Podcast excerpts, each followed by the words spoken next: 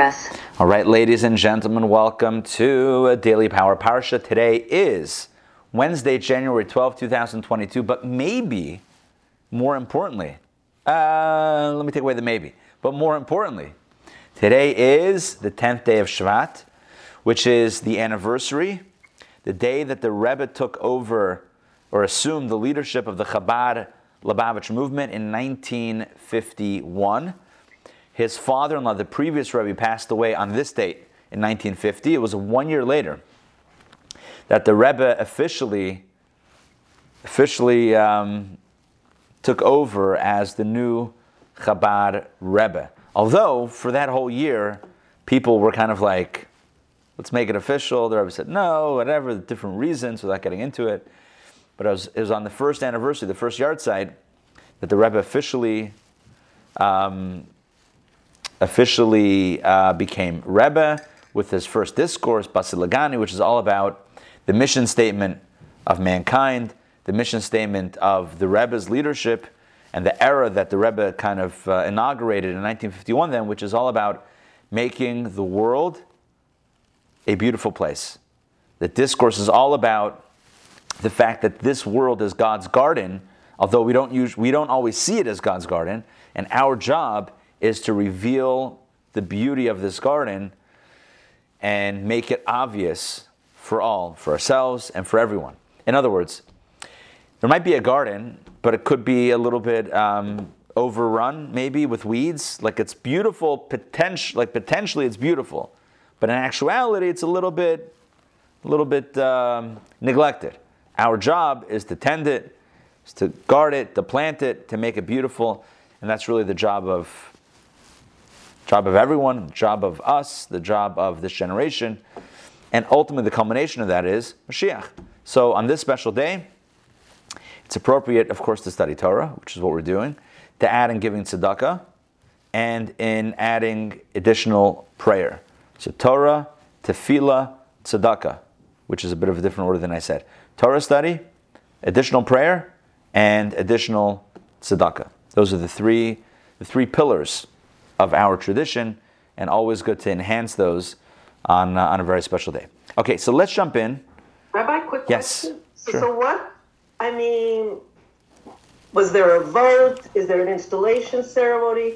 I mean, how? What's the mechanism? You're, you're asking the good questions. So there wasn't a vote, but there a form form of vote, but there was enough of a of a movement that it was obvious um, who should be the next rebbe. And then number two, as far as the installation ceremony, yeah, basically the rebbe had a formal farbrengen, and at the farbrengen said a maamar, a Hasidic discourse, which that is that that's only said by a rebbe. So that was like, you know, the uh, the official inauguration speech. So that's an addition to the speech for all of mankind that you just mentioned. Yeah, well, no, that was this. This message is part of what the Rebbe shared at his first discourse, or during um, in his first discourse. So the first discourse was also the maamar. Yeah, that's the maamar. Discourse equals maamar. Maamar is discourse. Yeah, Also, every one of his discourses is a maamar. yeah, but he also has sichas, which are talks, less formal. So a maamar is like a very formal text. Um, when I say formal, it's hard to describe the difference.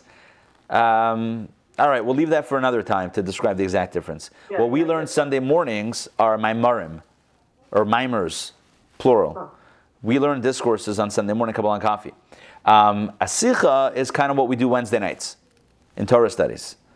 So a little bit of different style. Again, with it's hard it's hard to discern the style in an adaptation or in a translation, but in the original, it's a bit of a different uh, style. more formal teaching, rather kind Correct. of precedent. Correct. It's formal, organized teaching, exactly. So until then, the Rebbe had farbrengens, and shared stories and whatever that first year about his father-in-law, about you know, whatever.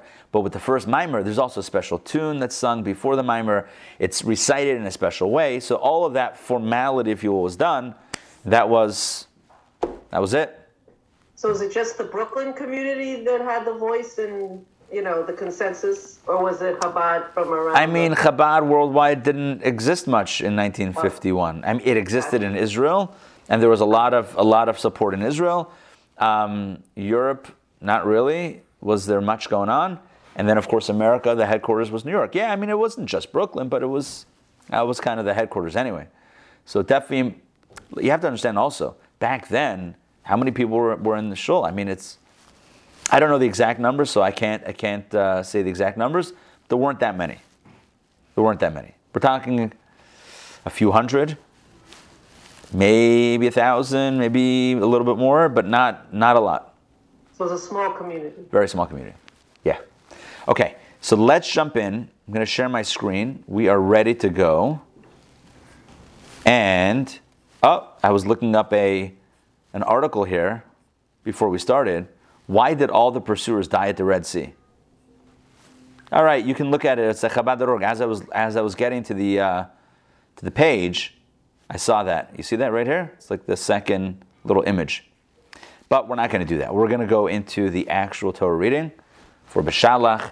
So Torah portions Beshalach. The main feature of this week's parsha is the splitting of the sea, which we read about yesterday. The sea split, a wall on the right side, a wall on the left side, dry land in the middle. Can you imagine the translucency of looking at the fish kind of through that glass wall? So, not exactly glass, but through the wall of water. Kind of cool. The Egyptians, of course, follow which is I, I, said yesterday, like reflecting on this, like what were they thinking? Like this is a crazy miracle. What was the plan? What was the plan, Egyptians? Anyway, they, they ran in to pursue the Jews. The water, it became muddy, it became hot. There was fire that burned the wheels of the chariots. And before long, everything was chaotic. All right, that was the end of the third reading, which we covered as I, as I just said, which we covered yesterday. Right? He removed the wheels of the chariots, led them with heaviness. And Egypt said, Let me run away from the Israelites because the Lord is fighting for them against the Egyptians. Basically, at that point, the Egyptians realized they were in way over their heads. Okay, fourth reading for Wednesday Yud Shvat, 10th day of Shvat, here we go. Exodus chapter 14, verse 26. Thereupon, Thereupon, the Lord said to Moses, Stretch out your hand over the sea, and let the water return upon the Egyptians. That's big, right? This is going to be the second time that Moses stretches forth his hand with the staff. But instead of splitting the sea, now the sea is going to collapse and cover over all of the Egyptians. Upon the Egyptians, upon their chariots, and upon their horsemen. So Moses stretched out his hand over the sea, and toward morning, so this was now, remember, they this all of this chaos happened still in the night before daybreak. Now it's getting a little bit later, so now it's toward morning. The sea, what happened? The sea returned to its strength. That means the whole thing collapsed. And the, as the Egyptians were fleeing toward it, and the Lord stirred the Egyptians into the sea. The Lord stirred the Egyptians into the sea. So the sea collapses. And here we have this notion of stirring, which means they didn't just drown, but there was turbulence in the water. There was turbulence amongst the Egyptians. And the waters returned and covered the chariots and the horsemen, the entire force of Pharaoh coming after them into the sea. Not even one of them survived.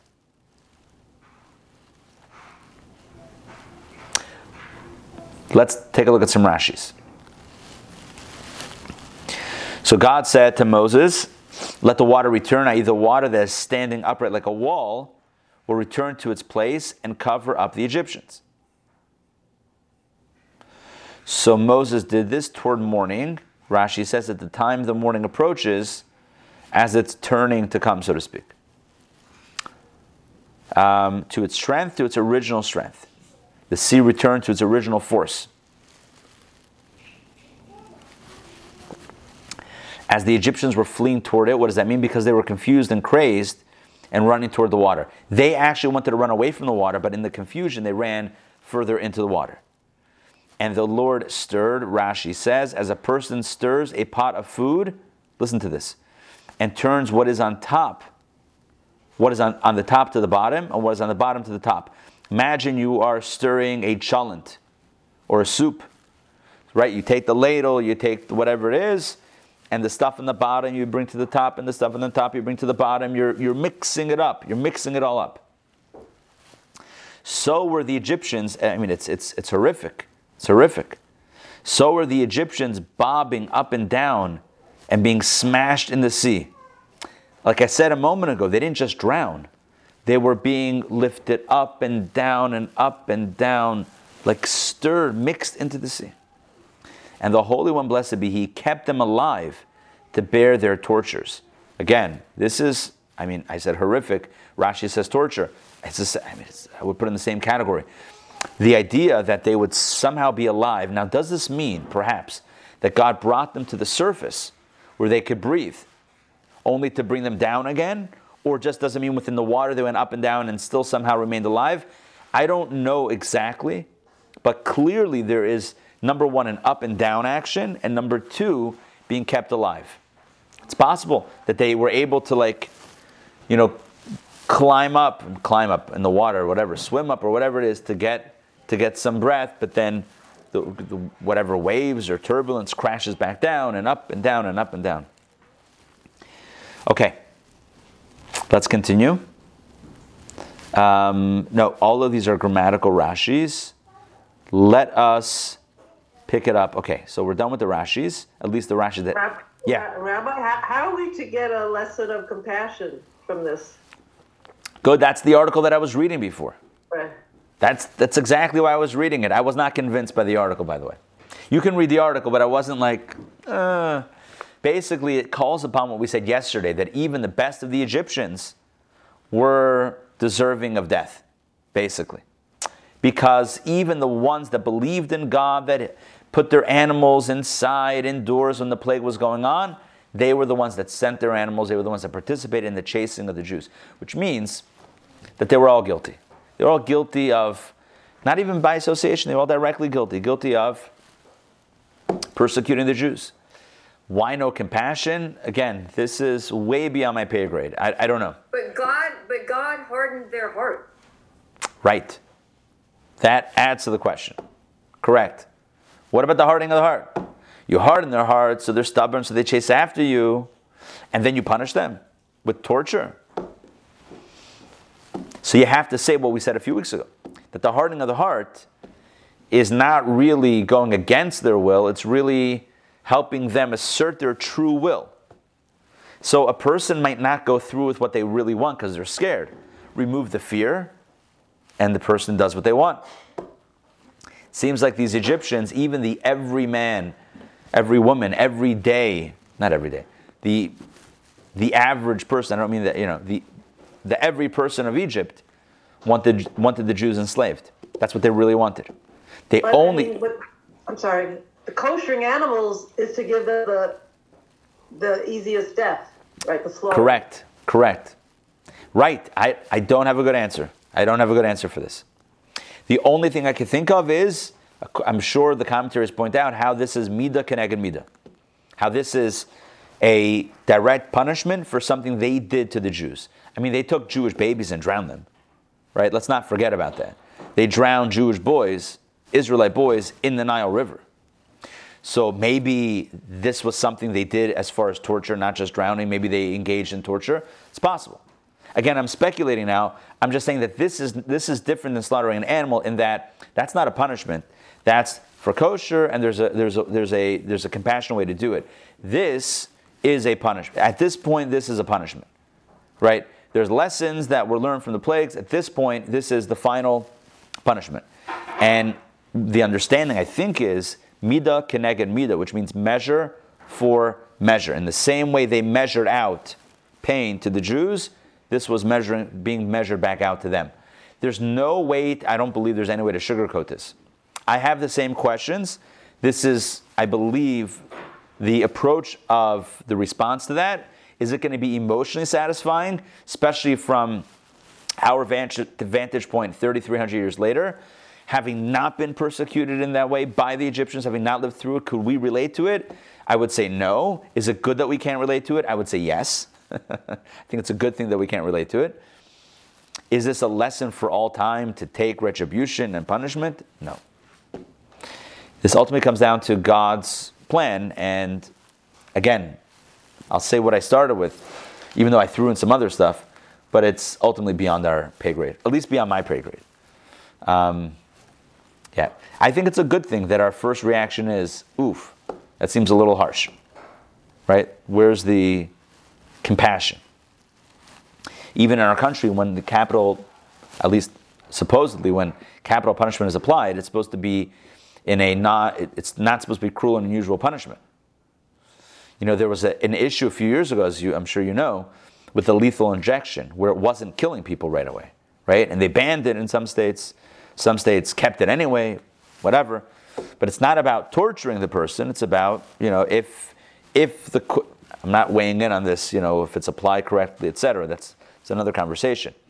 But even if the court decides capital punishment needs to be applied, our country says no cruel and unusual punishment. It's got to be quick and, and, and that's it. This seems to fi- fly in the face of that, which is, I think, where the question's coming from. I'm not answering the question right this second. I'm, I'm explaining, I'm, I'm kind of supporting the question. I guess the only way to, to, to, to understand this on some level is to say that this was Mida Keneged Mida. This is going to be measure for measure for something they did in such a torturous way to the children of Israel. That's the only way I can make sense of it, even if it's not emotionally. That's the framework of uh, perhaps understanding it or giving a space for it. Okay. Meanwhile, back on the Israelite side, verse 29 But the children of Israel went on dry land in the midst of the sea. As we said before, not only was it in the middle of the sea, it was dry land. No mud, no fire, nothing, garnished, dry land. And the water was to them like a wall from their right and from their left. This is the second time that it mentions water like a wall. Water like a wall. Right side and left side.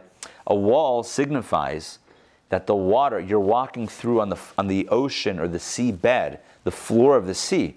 So the water doesn't just gradually taper off, taper down, but it's, it's the full height of the sea as, wall, as a wall, which is a very cool visual.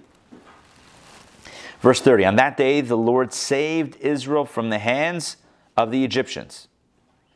And Israel saw the Egyptians dying on the seashore.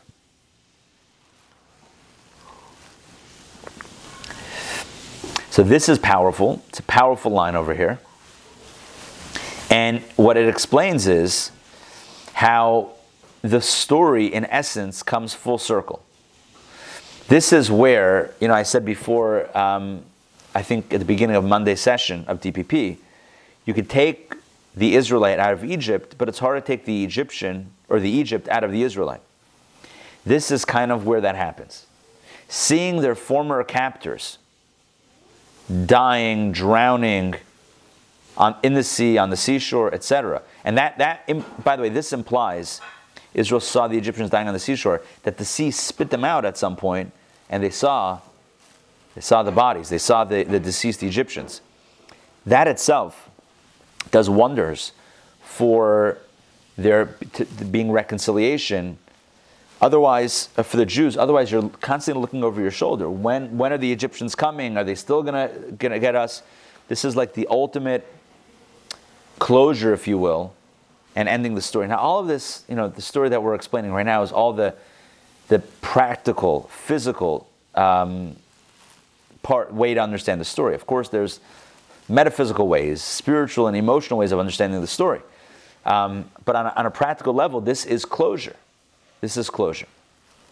And Israel saw the great hand, not literally, not literally a hand, but the great strength which the Lord had used upon the Egyptians, and the people feared the Lord. And they believed in the Lord and in Moses, his servant. At this point, they believed not just in God, they feared God. They believed in God and in Moses, his servant. Why did they believe in Moses? First of all, what does that mean they believed in Moses? At this point, they believed that what Moses was telling them was coming from God, was legit. Moses had said, Keep on going, and the sea split. Moses said, Keep on moving, and the sea collapsed on the Egyptians. Moses had directed them, of course, in Egypt through the 10 plagues, had navigated that situation. At this point, they believed that Moses, God's servant, was legit, was a legit representative. This is uh, a powerful testament. Now, will they turn on Moses in the future? Yeah. Will they fetch and complain? Sure. Sure, absolutely. But for the moment, they believed. And that's, uh, and that's a good thing. All right, let's continue. Exodus, uh, actually, let's take a look at Rashi before we begin the next chapter here.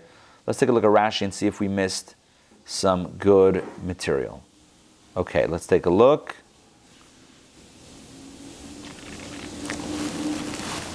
Israel saw the Egyptians dying on the seashore. Rashi says, as I mentioned to you before a moment ago, for the sea spewed them out on its shore, so that the Israelites would not say, just as we are coming up on this side of the sea, so are they coming up on another side far from us, and they will pursue us. Lest the Jews believe that somehow the Egyptians got out at, from a different exit and are still going to chase the Jews, so God caused them to, um, the, the deceased Egyptians to emerge from the sea so that the Jews could see them and that they were gone.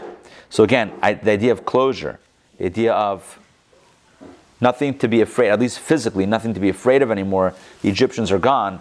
That did wonders for, uh, for this idea of closure. Another point that I want to mention, and this was in the map that, uh, Dina, that you shared, I want to say two days ago, that wonderful map. I believe it was depicted there. The Jews actually did not cross the sea. They went into the sea and came out on the same side they went in. They made a bit of a a U-turn. So imagine, imagine here's the sea. Imagine, I'm just going to illustrate from here. Imagine going in and then coming right back out. I mean, maybe the circle was a little bit bigger than that, but it's not like they crossed the sea and went to the other side. They crossed and went back on dry land. Which reminds us, as we've discussed before, that it wasn't about salvation, it wasn't about you know, eliminating the Egyptians. God could have orchestrated any number of ways to do that, not through going into the sea and coming out, especially since it's not like they were needing to get to the other side and this was a convenient way to cross without a bridge. They literally went in and went back out. It seems like the sea splitting was a major piece of the conversation itself.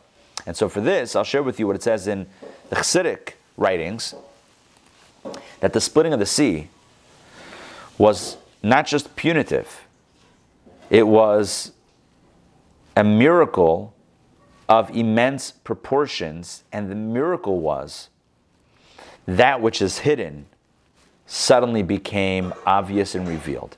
So, to explain this, I'm just going to take a quick step back and talk about the, the mystical concept of sea and land and the difference between the two. What's the difference between the sea and the land. So the sea, our sages tell us.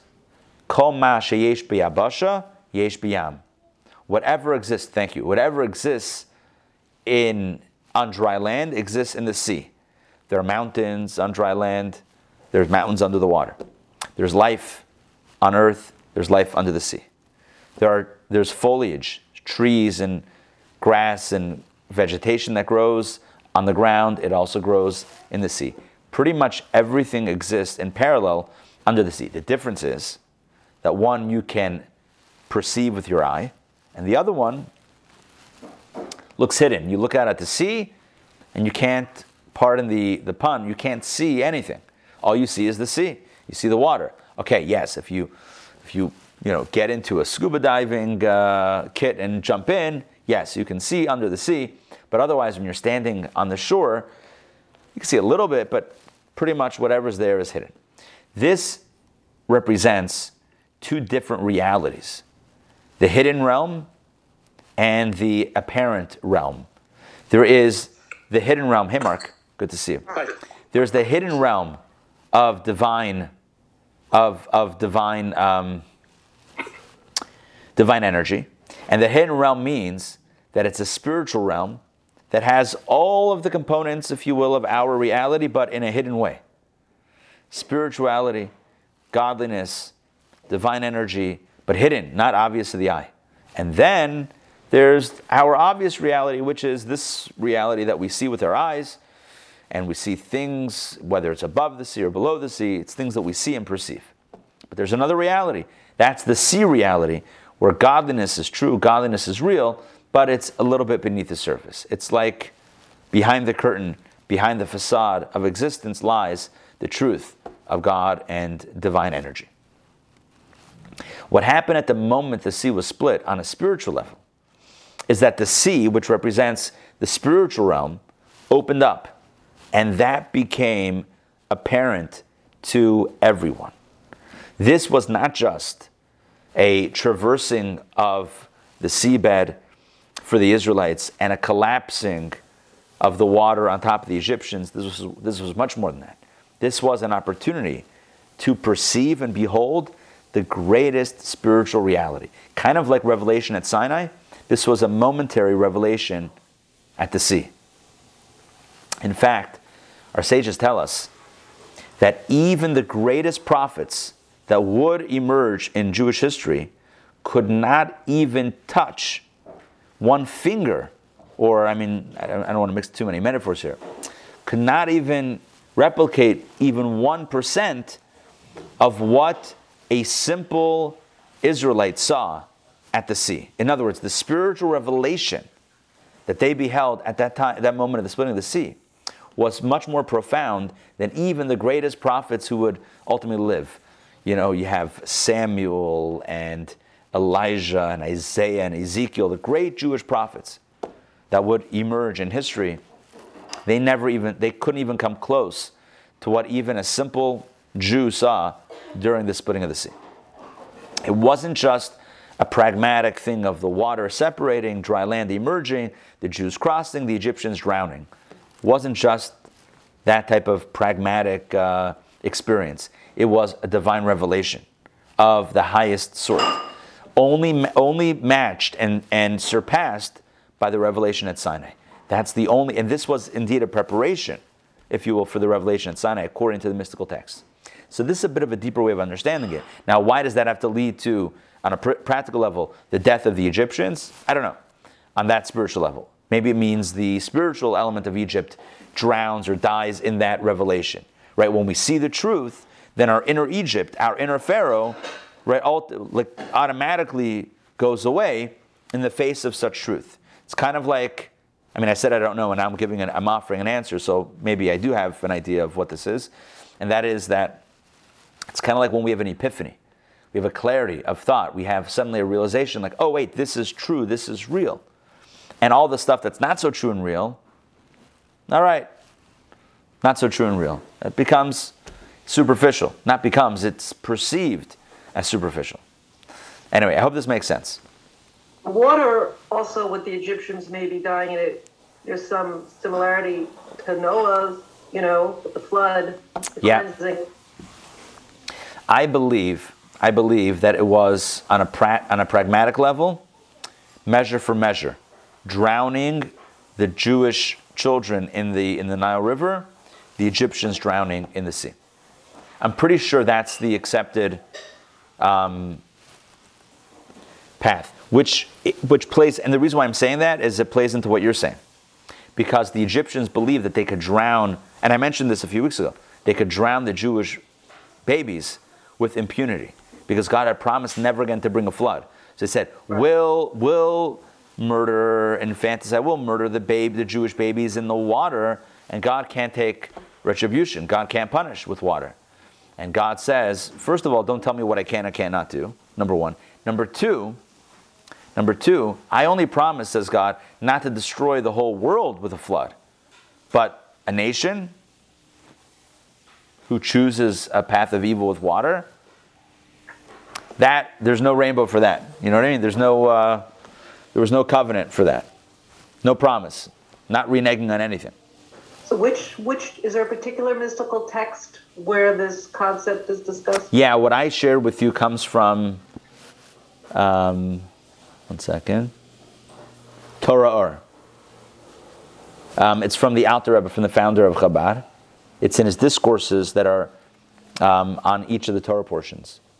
So he has insights on the splitting of the sea. And that's all that I share with you about the Alma de Iskasia, Alma de Skalia, the hidden realm, the revealed realm, the splitting of the sea is, is the divine reality opening up and being obvious for all to see. All that is from Torah.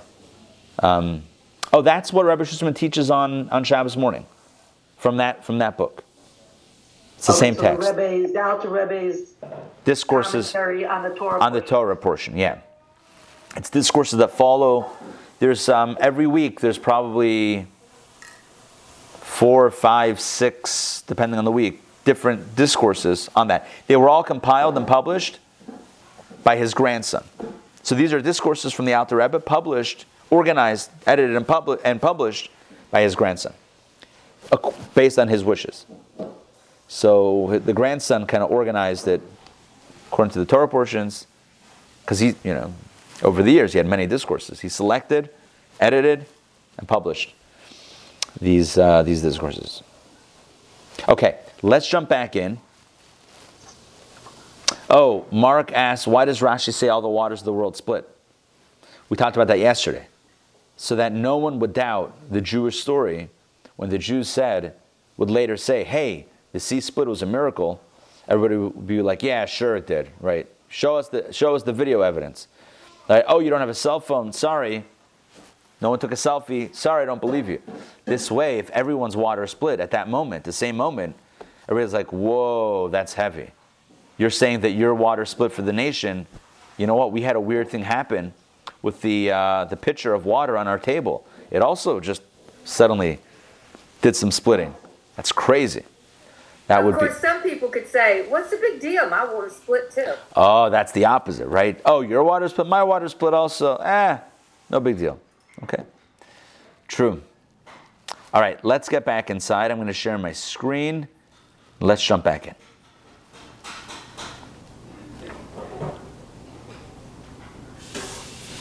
Okay. We are up to chapter 15, verse number 1. Why can't I find it? Here it is. This is the song of the sea. In the Torah, it's written it's written in a very unique way. How is it written? Um, it's written as I think it's written as three columns almost. It's written like right, left, center, right, left, center, right, left, center, I believe or maybe it's just right and left with a, with like a division in the middle. Or maybe it's right and left with a division in the middle.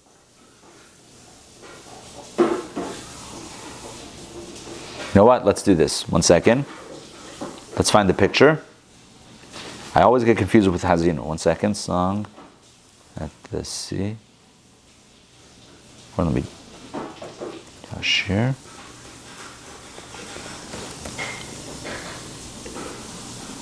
Ah, here we go. Oh, yeah, yeah, I was right. It is three. I'm to pull this up for you. I'm to pull up a picture and then share it. Give me a second. That's too small. One sec.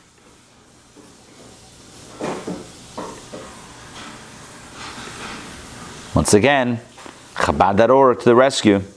Here we go. All right, you guys see that? You see that middle column? So the right and the left columns are the normal way that a Torah is written, kind of like solid blocks of text with a little bit of uh, line breaks once in a while. That middle column is the Song of the Sea that we're about to read. As you can see, all puns intended, there's right, left, center, right, left, center, right, left, center. It would have been cool if it was just right and left with a gutter in the middle like the sea splitting. But I guess maybe the middle is uh, the Jews walking through. You know, like kind of that imagery. You have like a separation and then marching, marching in the middle. This is the song of gratitude that the Jews sang to God having experienced this miracle. They actually sang a song, they composed the song. Moses led them in singing a song of gratitude. Moses led the men, Miriam led the women. By the way, the difference is Moses led the men just in voice, Miriam led the women with musical instruments, including tambourines and other things. The women always were the believers. The men, the women came with their tambourines. They were ready, they were ready to sing. They were ready to ready for a miracle. The men, all right, sometimes you got to tell them uh, what's going on. All right, Exodus chapter 15. Let's do this. So then Moses az Yashir. By the way, we say this every morning in our prayers. We sing, we say this song. I mean, we don't necessarily sing it, but it's in the liturgy, in the morning liturgy. Weekday, Shabbat, holiday, every single day of the year, we say this Az Yashir, we say these verses that we're about to read. Then Moses and the children of Israel sang this song to the Lord, and they spoke. So Moses and the children of Israel, that means that Moses led with the lyrics, and the children of Israel followed. There's actually a dispute in the Talmud as, as to how exactly the song played out, but we'll get to that in a second. And what did they say? What was the song saying? I will sing to the Lord, for very exalted is he. A horse and its rider he cast into the sea. Okay, that's, that's the extent of the rhyming here, but at least it rhymes for the opening, opening stanza. The eternal strength and his vengeance were my salvation. This is my God, and I will make him a habitation. Oh, wait, wait, wait, wait, wait, wait. The, the rhyming is still going. The God of my father, and I will ascribe to him exaltation. Oof, look at this. Right? Uh, hold on. Guys, we got, we got rhyming. Exalted is he, he cast into the sea. Salvation, habitation, exaltation. All right, two verses so far and, and rhyming in the English. Well done, whoever's doing the English here. Kudos. Kudos. They made it happen, despite all odds. All right, verse 3 The Lord is a master of war, the Lord is his name. Okay? Pharaoh's chariots and his army he cast into the sea. And the elite of, and the elite of his officers sank in the Red Sea, or Sea of Reeds, Reed Sea. The depths covered them. They descended into the depths like a stone. Your right hand, O Lord, is most powerful. Your right hand, O Lord, crushes the foe. And with your great pride, you tear down those who rise up against you. You send forth your burning wrath, it devours them like straw. And with the breath of your nostrils, the waters were heaped up. The running water stood erect like a wall. The depths congealed in the heart of the sea. Because my enemies said, I will pursue, I will overtake, I will share the booty, my desire will be filled from them. I will draw my sword, my hand will impoverish them. That's what the Egyptians said. You blew with your wind, the sea covered them, they sank like lead in its powerful waters. I mean, you could see this is written poetically, just a recap of what just happened. Um, who is like you among the powerful, O Lord? Who is like you, powerful in the holy places, in the holy place? too awesome for praises, performing wonders. You inclined your right hand, the earth swallowed them up. With your loving kindness, you led the people you redeemed, you led, you led them with your might to your holy abode. Peoples heard, they trembled. A shudder seized the inhabitants of Philistia. That's the Philistines, Plishtim. In other words, the point here is that it made, it made the news. Everyone heard about the splitting of the sea and about the destruction of Egypt and the Egyptians. The chieftains of Edom were startled. As for the powerful men of Moab, trembling seized them. All the inhabitants of Canaan melted. May dread and fright fall upon them. With the arm of your greatness, may they become as still as stone. When you have an enemy, it's good if they're not making any noise. Until your people cross over, O Lord, until this nation that you have acquired crosses over. This crossing over, of course, means crossing over into the, into the promised land, as I'm sure you can understand from this context. You shall bring them and plant them on the mount of your heritage. That's, of course, referring to Jerusalem, etc. Israel, directed toward your habitation, which you made, O Lord, the sanctuary, temple, O Lord, which your hands founded. This is a reference, of course, to ultimately this is Moses, it's a, it's a prayer now. You shall bring them, right? You shall. This may, may you, God, continue to bring them to Israel, build a temple, etc. The Lord will reign for all eternity.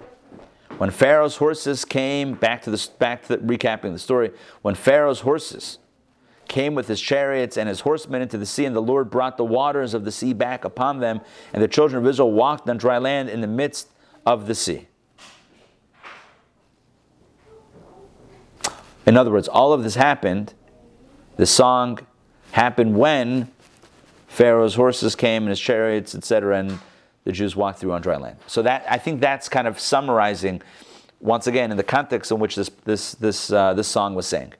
Now the Torah tells us what I told you a few moments ago, that Miriam led a song, the same song for the women.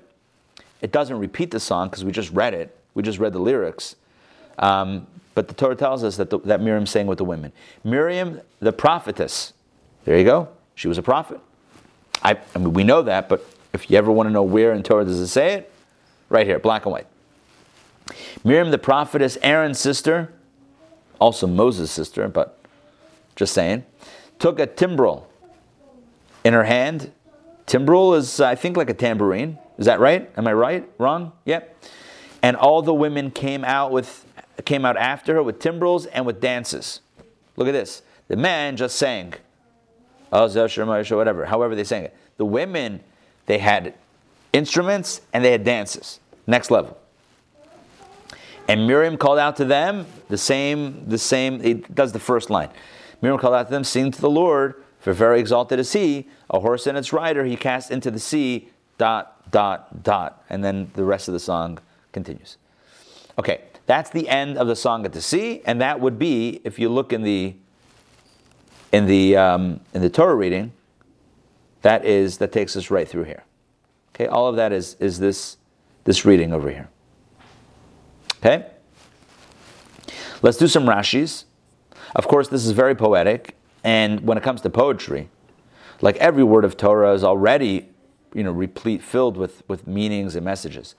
Let alone the songs, shoo, for sure. So um, let's take a look. Where am I? One second.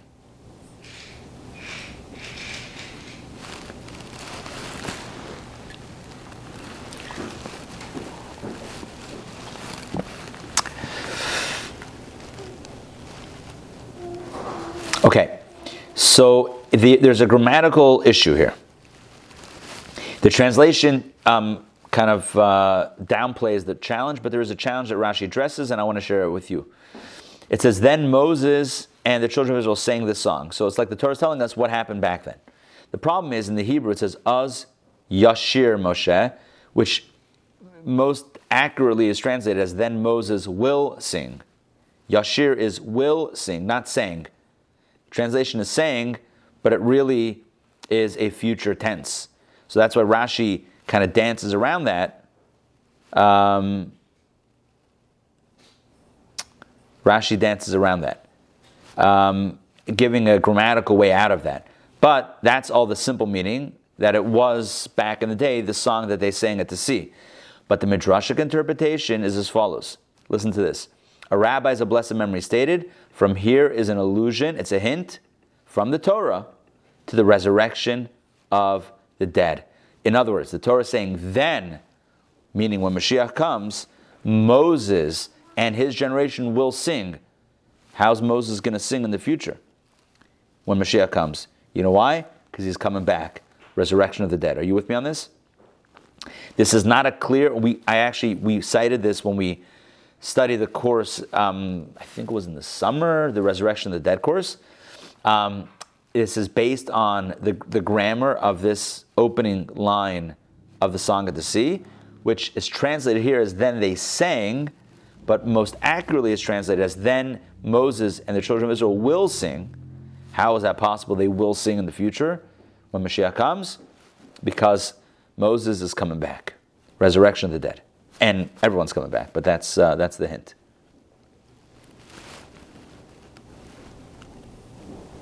Okay, that's one insight of Rashi.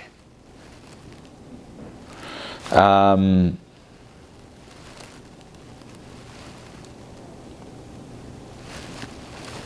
it says, very exalted is God. Very exalted. Ga'ai ga'a. Twice exalted. Exalted, exalted. So Rashi says the doubling of the verb comes to say that he did something impossible for a human being to do.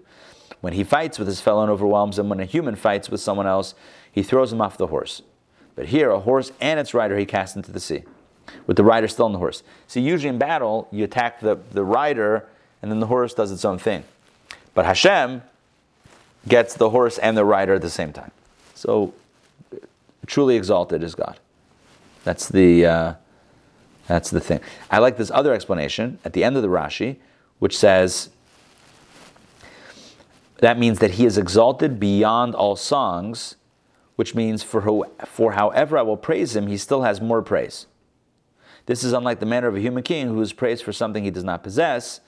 In other words, you can praise a human king, but at the end of the day, it's kind of, at some point, it's going to be flattery and, and, and not real praise. But with God, as much as we praise, we're not really praising enough because God deserves more praise than is humanly possible to praise. Okay. A horse and its rider, as we quoted before, Rashi clarifies again, both bound to one another. The water lifted them up high and brought them into the depths, and still they did not separate. They drowned with their horses, riding their horses still.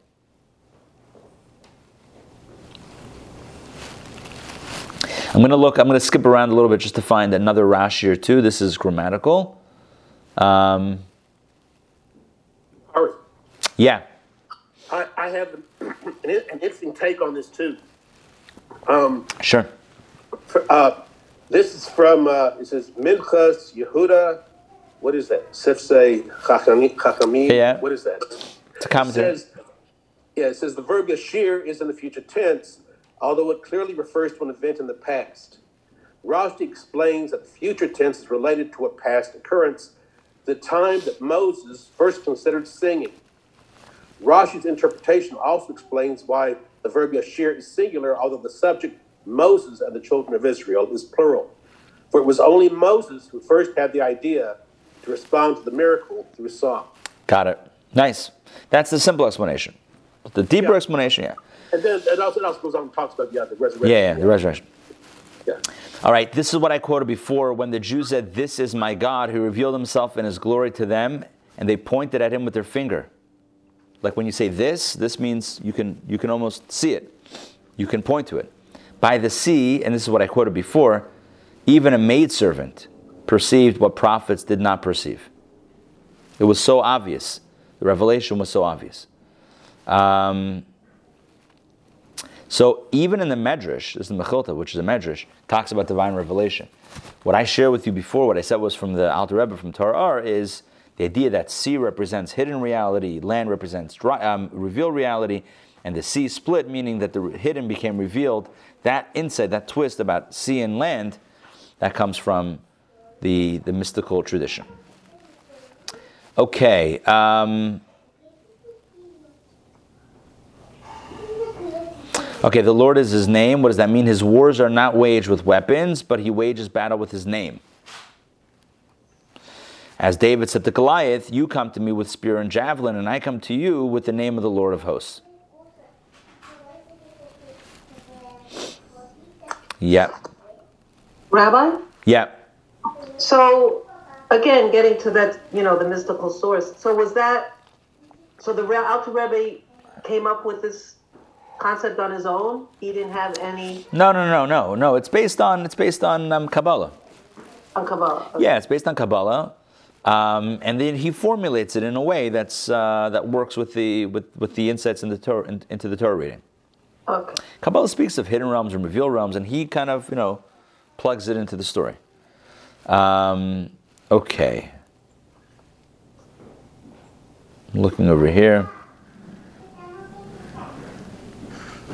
Here we go. They sank. They sank into the sea. This informs us, as Rashi, that the sea became mud to recompense, to pay them back according to their behavior. Remember, I said, mida keneged mida, measure for measure. Namely, that they enslaved the Israelites with work that entailed clay and bricks, basically mud. The Jews dealt with the mud, the Egyptians got punished ultimately with sinking into the mud, into the water, and then into the mud. Um, okay. Here we go. They sank like lead. So elsewhere, Rashi says it says it devoured them like straw. So was it like lead or straw? Which one? So Rashi explains the most wicked, the really bad guys were treated like straw, constantly tossed in the water, rising and falling, as we said before. The average ones, like the stone, which was more sinking. And the best, like lead, they sank immediately and thus were spared suffering. So Rashi says there are three levels. The really bad Egyptians, they got uh, a bit tossed around. The not so bad, they sank like a stone relatively quickly. The good ones, the, or the better ones, like lead, uh, quick, a quick end. Maybe this addresses our conversation before. Rashi clarifies three different levels, which means that there were some who had a painless death. Fine. Um, see, that's why it's good to study Rashi. Always good. Um, okay. Let's continue.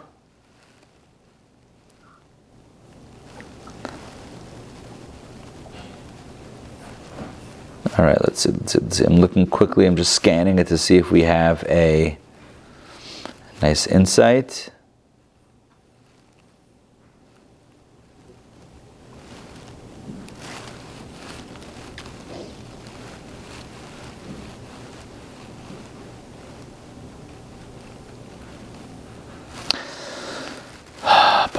Okay, congealed.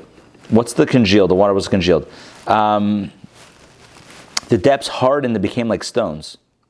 And the water hurled the Egyptians against the stones with all its might and fought with them, the Egyptians, with all kinds of harsh, harshness. Look at that.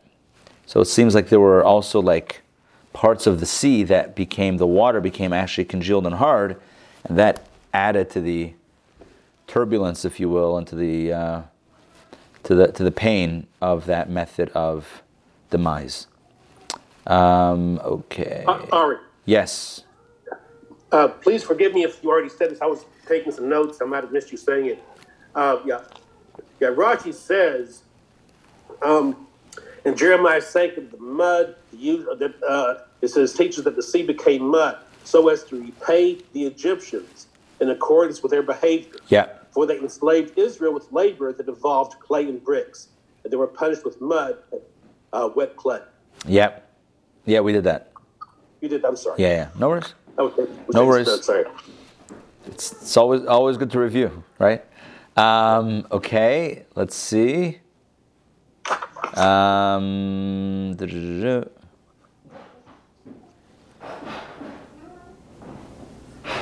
I will draw my sword. Literally, I will empty my sword. I will draw because one empties the sheath by drawing it remains empty. An expression of emptying is appropriate. So, I will draw my sword, meaning I will empty the sheath of my sword by drawing it out.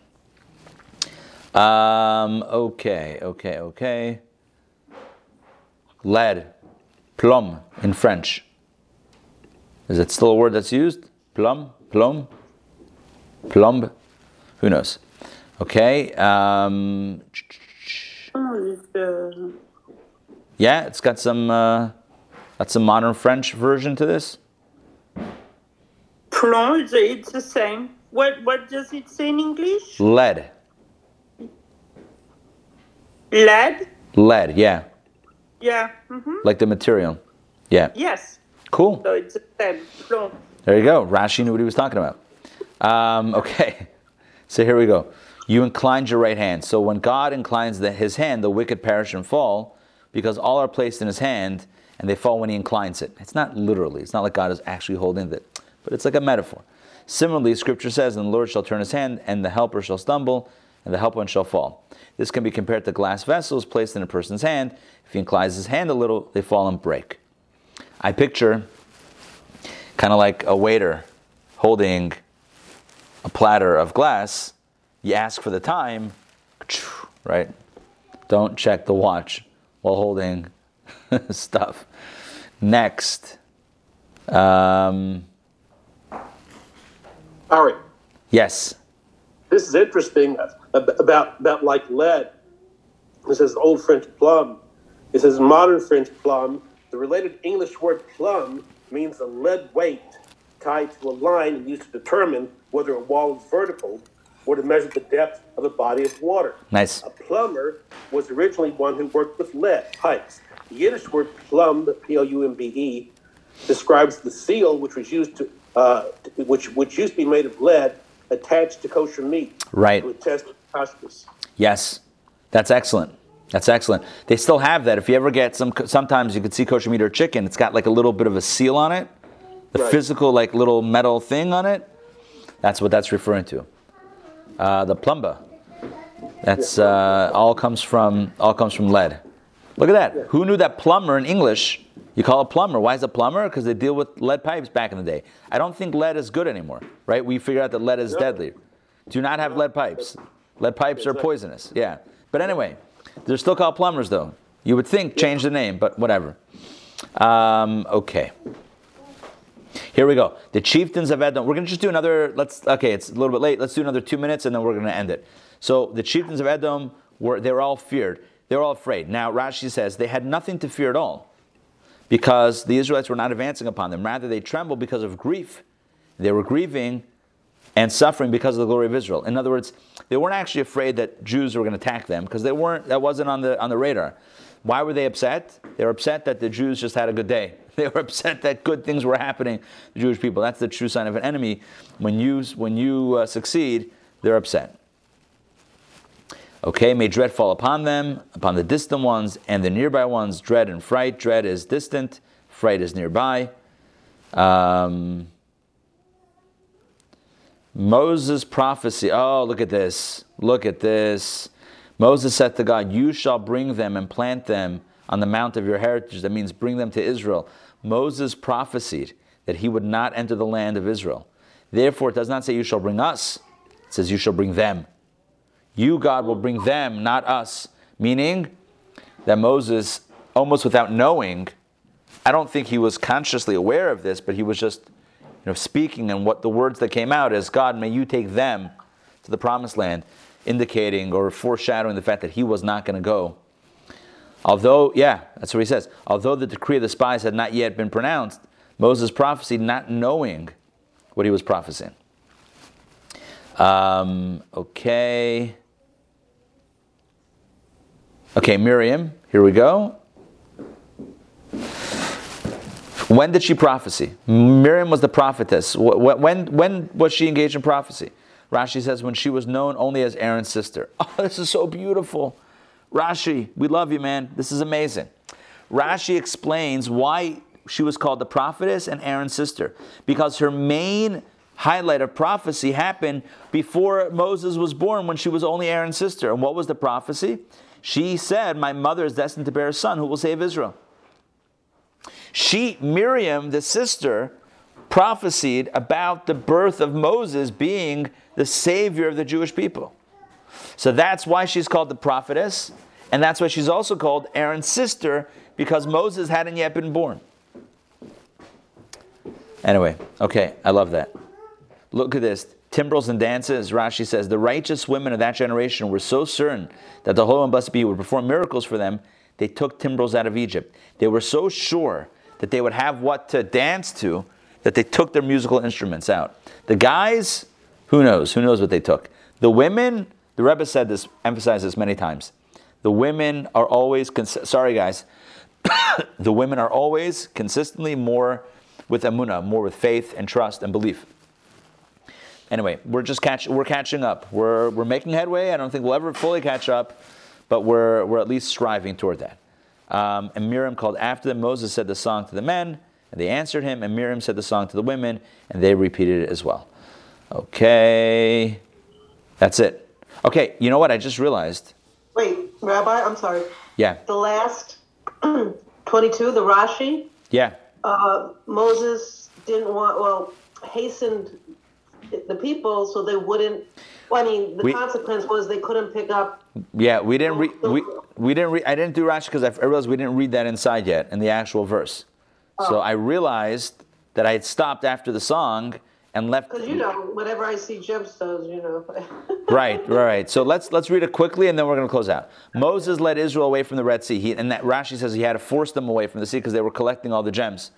And they went out into the desert of Shur, and they walked for three days, but did not find water. In the desert, and did not find water. They came to Mara, but they could not drink water from Mara because it was bitter. Therefore, it was named Mara, like Marar. The people complained against Moses, saying, "What shall we drink?" So he cried out to the Lord, and the Lord instructed him concerning a piece of wood which he cast into the water, and the water became sweet. We call this sweet water. There Joking. There he gave them a statute and an ordinance, and there he tested them. And God said, If you hearken to the voice of the Lord your God and do what is proper in his eyes, and you listen closely to his commandments and observe all his statutes, all the sicknesses, plagues that I visit upon Egypt, I will not visit upon you. For I, the Lord, heal you. All right, that takes us to the end. I want to pick it up. Actually, we're going to pick it up next tomorrow from these verses because there's a lot to speak about. But in short, the uh, the gemstones on 22. Let's just reference what Donna said, what Dina said very quickly. Um, made them journey. He, he led them away against their will. For the Egyptians had adorned their steeds with ornaments of gold, silver, and precious stones, and the Israelites were finding them in the sea. The plunder at the sea was greater than the plunder in Egypt. They took more from the sea than they took when they left. As it says, we will make you rows of gold with studs of silver. Therefore, he had to lead them against their will. So the Jews, meanwhile, the Jews were collecting. They were collecting the wealth by the shore, all the stuff that had washed up from the deceased Egyptians. And Moses like, guys, we have to move. We have an appointment with God at Sinai. We got to move. Step away from the water and let's go. We got to go. So that's what happened. Tomorrow, I'm going to share with you the Rebbe's insight on this. The Rebbe asked the obvious question How could it be that the Jews would be so consumed with material wealth that they would not want to go to Sinai? So the Rebbe gives an explanation, which we'll talk about tomorrow. Um, everyone have a great day. Oh, oh, very important announcement. Tonight's Torah studies, we're having an issue with the, with the heat at Chabad. If you notice the last few times we we're at Chabad, it was a little bit cool. I think there's an HVAC issue. So we may be doing tonight's class online only, despite an email that went out this morning. It may be online only. Stay tuned for more information as the day proceeds. Look out for an email for tonight. Torah studies for sure is happening, please God, but it may be online only. All right. We'll see you guys. Have a wonderful day. Take care. Thank you. Bye, everybody. Thank you.